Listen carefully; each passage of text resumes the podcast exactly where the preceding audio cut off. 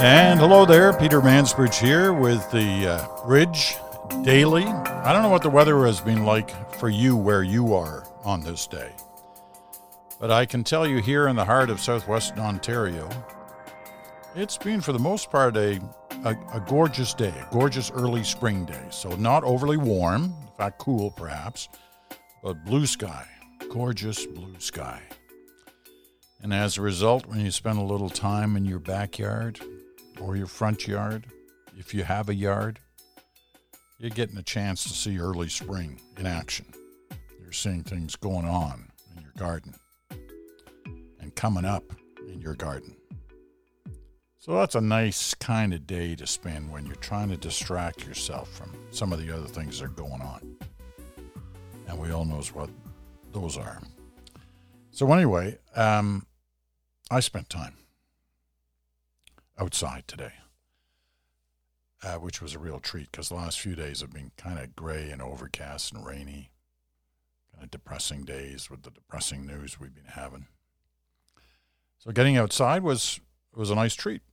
Cynthia took it seriously. Seriously, she was out for a couple hours doing the, you know, some basic gardening, cleaning up stuff that had been accumulated in the flower beds over the winter months.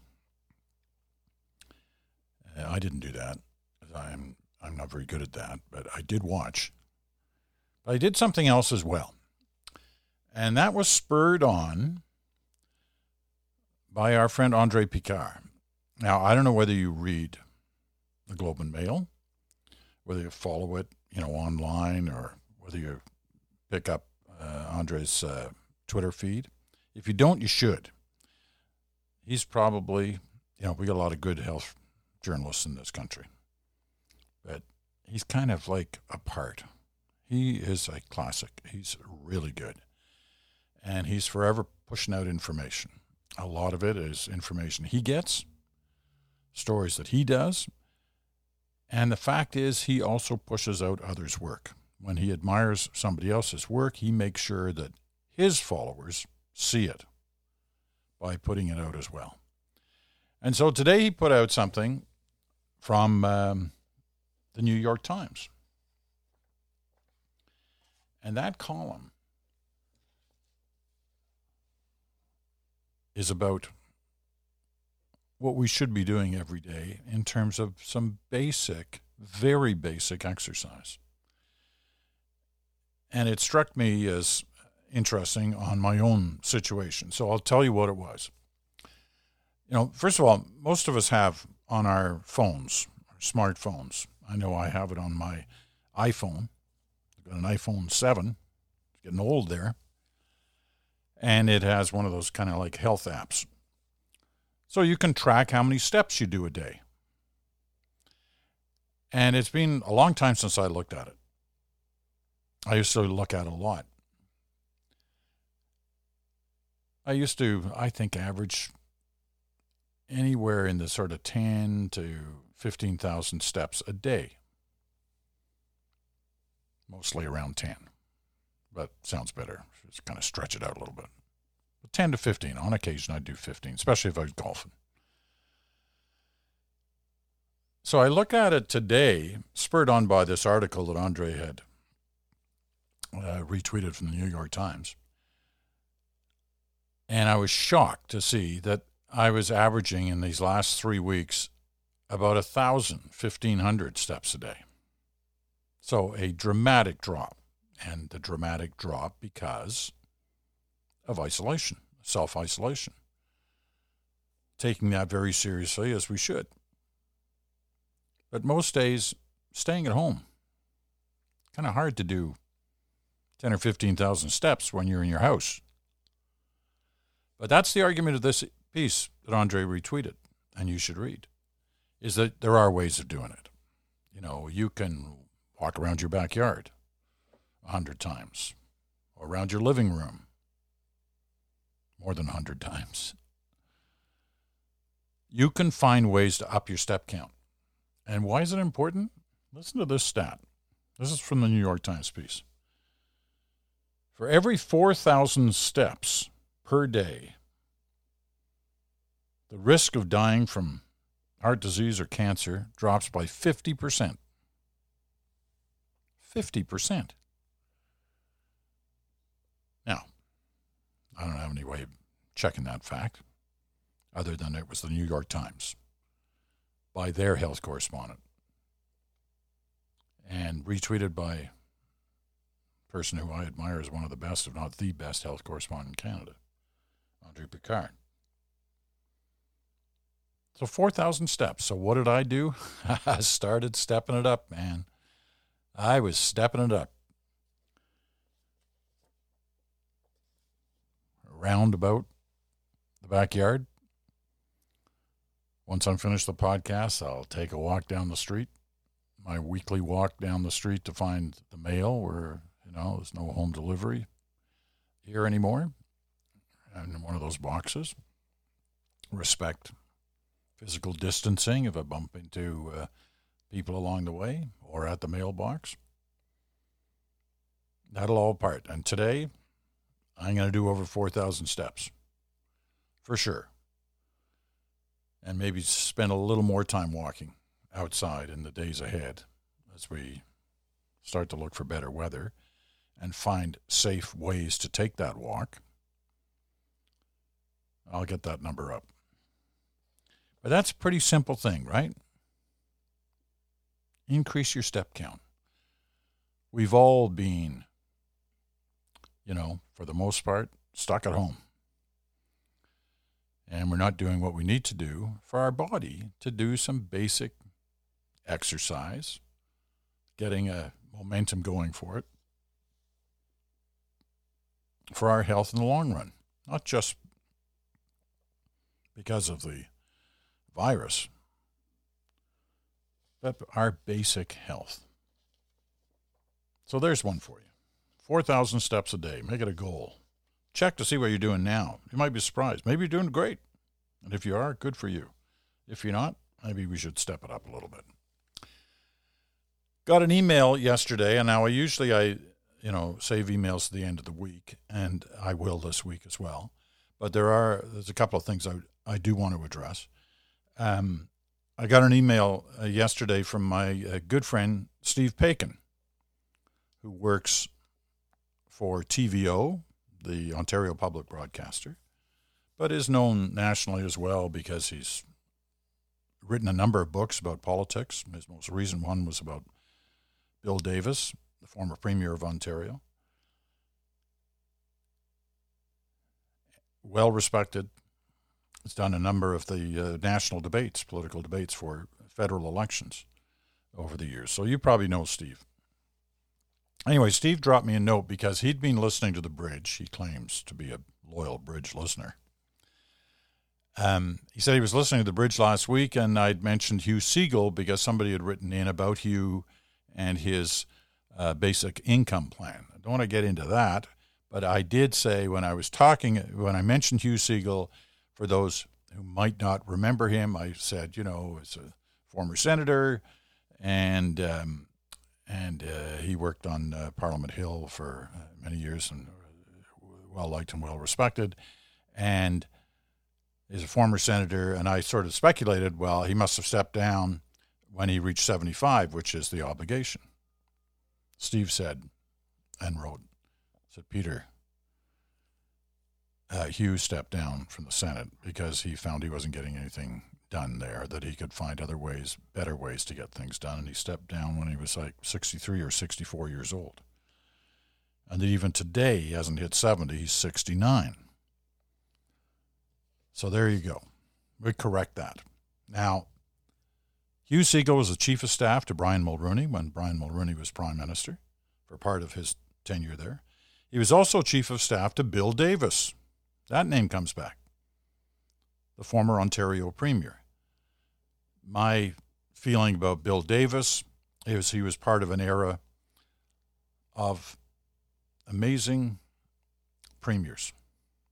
You know, you think of who they were, whether you agreed with them or not, doesn't isn't the point. It's that they were pretty amazing people, and we all, as Canadians, got to know all of them. There was René Lévesque, Bill Davis, Peter Lougheed, Allan Blakeney, and the list goes on. There were quite a few. And Pierre Trudeau was the prime minister during that time. So, First Ministers' conferences, which used to be televised, were a big deal. These were rock stars in the living room. And of all of them, the only one left standing is Bill Davis. Turned 90 in the last year. Lives in Brampton, Ontario. If you know anything about Bill Davis, you know he's from Brampton, Brampton Billy. Well, Bill Davis ties into this story too, because he's been, for quite a few years, a snowbird in the winters in his retiring years. He's been in Florida. Well, he was in Florida till about, I guess, a week or 10 days ago. And then he came back. He's in isolation, like all of those who are taking this responsibly. But uh, Steve was talking to him the other day, says he's in good spirits. 90 year old Bill Davis.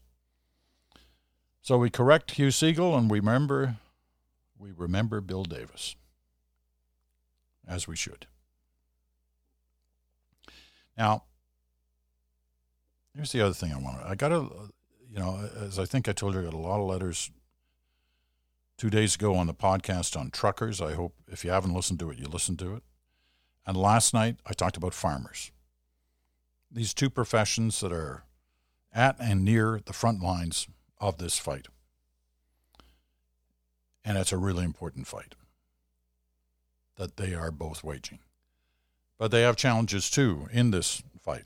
I touched on some of them in both cases for the truckers and for the farmers. There a lot of letters last night from farmers and those who represent farmers on some of those issues. I'm going to save them to the end of the week because I think they're uh, they're important, and uh, I want to read some of the letters because they're they're they're good. It's been great touching base with some of these people in the trucking business and the farming business that we tend at times perhaps to unfairly forget. And we shouldn't. And it's times like this that makes us realize how important they are to the Canadian fabric and how they important they are in this fight we're going through right now. So Friday they'll be part of the letters, and I look forward to uh, to reading them. I want to close on I want to close on this point. I think if there's one thing we all share right now, it's first of all the you know desire to recognize those who are at the front end of this fight, to recognize those who are in real difficulty here, to try to share the pain with families who have lost people and families who are going to lose people. We know that's going to happen, and it's going to happen for a while. So, the underlying question that many of us have is how long is this going to go on? What's the best guesstimate? You know, I I kind of shudder when I hear those questions. We know we're in a pandemic. We know there is no cure. We know there is no vaccine at the moment. And as a result, it's awfully hard to predict these things. You hear the scientists every day. You hear journalists, good journalists, asking questions of our political leaders that kind of often center around that question how long? Well, you know, I I have some frustration with that question because nobody can be specific. You know, we watch. I was hoping I could get through a week without mentioning his name, but you watch Trump in the States, who's had a different answer to that question every day for the last six weeks. And we're supposed to take him seriously? we're supposed to compare anyone else to him because like yesterday he had some you know some pretty uh, depressing forecasts about the numbers both in terms of the those who are going to suffer from this those who are going to die from this and how long it may take. Now, of course, the numbers were different than they had been the day before, and the week before, and the month before. When suddenly we're supposed to take him seriously, like he knows? Of course, he doesn't know. There's a lot of political spin going on coming out of there and elsewhere.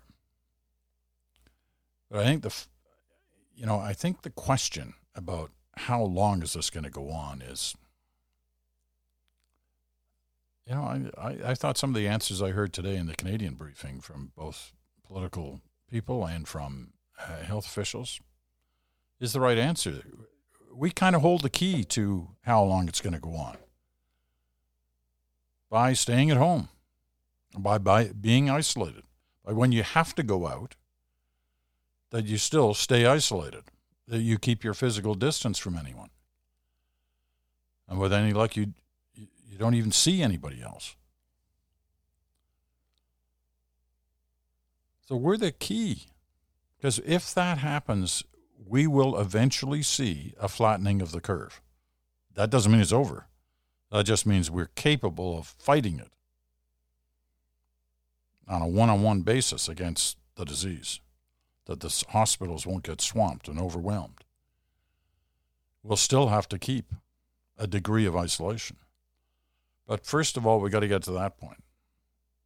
Well, how long will that take? Well, it will take as long as it takes for us to be convinced we're part of the solution. So there's my answer to how long. I don't know. Could be a couple of months, could be more than that.